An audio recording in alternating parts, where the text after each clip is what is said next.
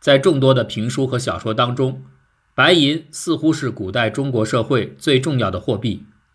然而，白银虽然是珍贵的物料，却并非一直被用作货币。普通百姓日常交易中实际流通的货币，与用于远距离交易结算或作为贮藏手段的货币，这二者的功能区别甚大。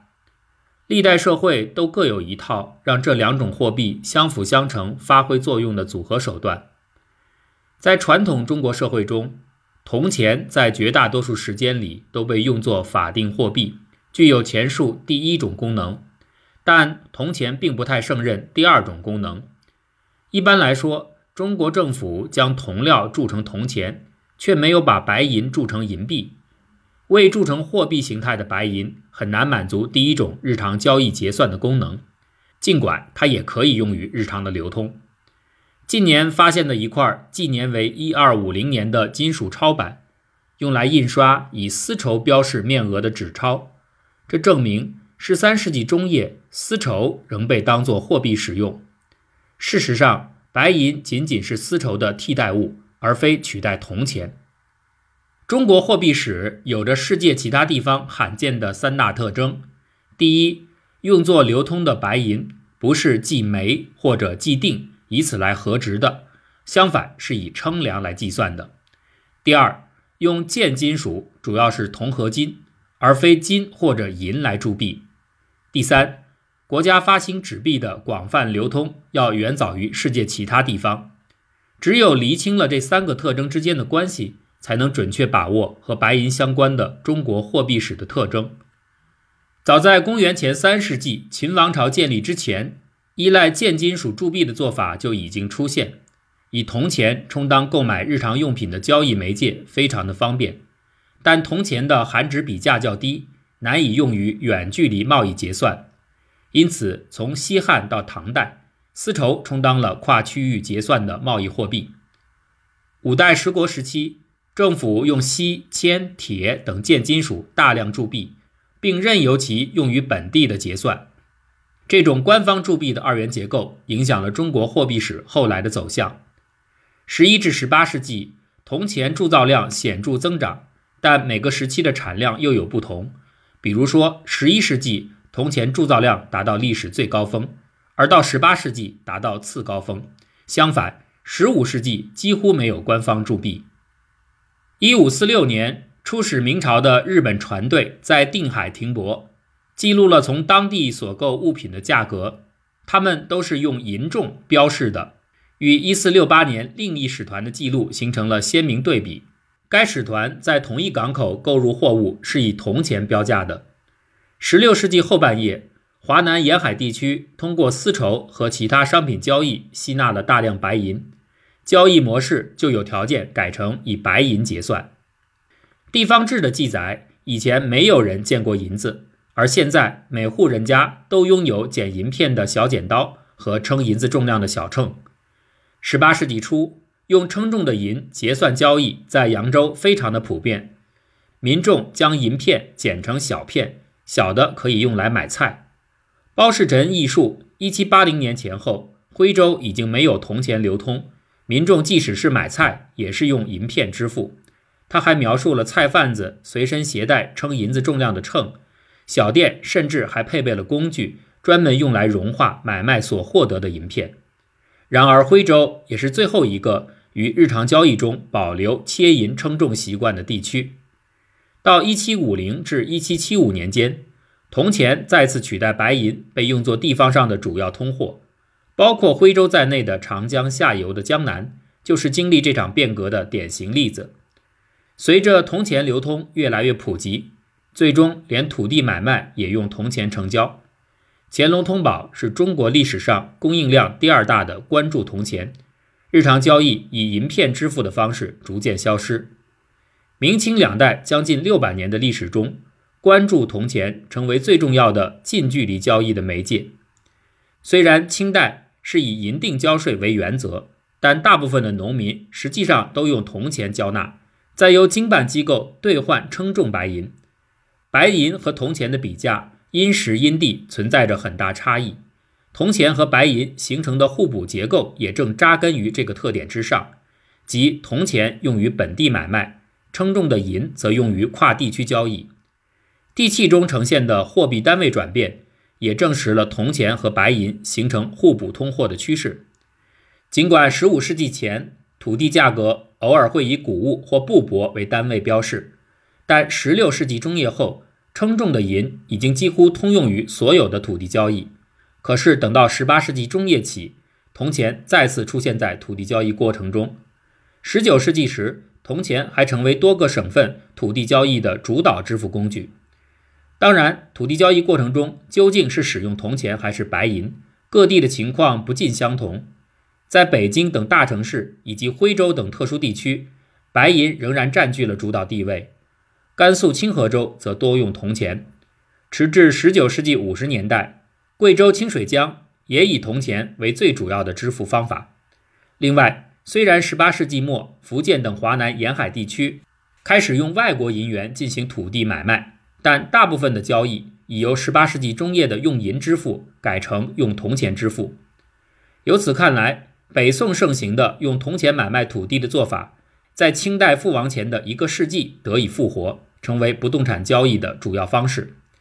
宋清两代的关键差别在于，宋代以铜钱征税，而清代是用银的重量计算税款。宋代土地价格与官方支付的货币相联系。而清代土地价格则不用官方的交易货币来标示。清代土地价格和官方通货分离带来的问题是，由于将白银兑换成铜钱的手续繁琐，故此地方经济活动可能会给朝廷带来一些棘手的问题，即地方没有办法提供足够的铜钱来应对突如其来大量出现的白银，也就是白银的挤兑。鸦片战争中。清军既陷于如此的困境，各路兵勇扎营后，日用所需数倍其价，市侩居奇又必欲以钱交易，兵勇持银入市，备期尤甚。所以将军闻之，让兵勇领饷银，先以店中易钱，再入市场购物，就是为了解决通货不足的问题。无论何时，十八世纪时，中国形成了铜钱用于本地交易，称重的白银。用于跨地区贸易的货币分工，这种双重结构非常重要。它为区域经济面对远距离市场带来的不可预测的波动提供了一定的缓冲。也就是说，一种货币做到另一种货币难以完成的事。搭配使用多种货币，自然可以做到单一货币难以完成的一些任务。一八二零至一八五零年间，以银计价的铜钱跌价近半。当时正值大量白银从中国流出，可以肯定的是，由于白银流入减缩，商人更加需要依赖账簿的转账，以在同一城镇进行多边对销贸易。这样的做法可以避免通货本身的波动带给相对平衡的交易体系的不可预测的影响。这对于区域内的近距离交易是否也产生了影响呢？在安徽屯溪。当地的很多宗祠每年都会于清明节举行祭祖大典，并在账簿中记下为祭典所购买的物品价格。这些记录恰好便于后世按年追踪价格趋势，且无需调整季节周期。数据显示，虽然铜钱兑换白银严重贬值，但19世纪40年代结束前，按铜价计算的米价几乎与19世纪20年代初的价格是一样的。米豆等粮食是用铜钱支付的，而外地商品则用白银支付。因此，白银升值必定对购自远距交易而来的商品形成阻碍。而且，当时以白银征税，白银短缺令民众难以承担。相较于远距离交易，农户从事近距离买卖的比率高多了。近距离买卖维持稳定的价格走势，一定有利于普通的人。除了白银与铜钱没有固定关系外，白银的使用方式也值得注意。清廷累积的银条与民间贸易流通的白银并不兼容。虽然这两种银子可以兑换，但是是用不同的计价单位来使用的。即使它们的单位名称同样叫做两，但是政府的库平两和商人使用的两也是根据反映供需的浮动比价来互换。清廷累积的大量白银。并不能直接流入私人市场，只要茶叶、瓷器、丝绸等物品可以从交易中吸引白银的流入，中国商人就能从对外商的贸易顺差中累积白银。只要民众能够制造这些贸易顺差，清廷就可以收到白银。但是这些动产白银却以不能兑换的方式被贮藏起来。另外，大部分交易结算的银两并非实银，而是虚银。实银只有平和色，虚银则包含平，也就是重量；色，也就是成色；还有对，也就是除数项三个元素。不同于实银两，虚银两的价值不需要反映银锭自身的供求状况，民众则依具体情况使用不同的平、色、对元素的组合。清代商人如何使用银子呢？他们的账簿揭示了银子的实际使用情形。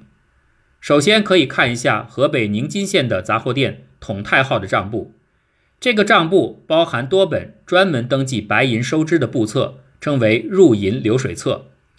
银册记录了多种类型的银锭，有宝银、盐刻银、干白银、白银等等的进出情况。其中有以重五十两的宝银比例最大。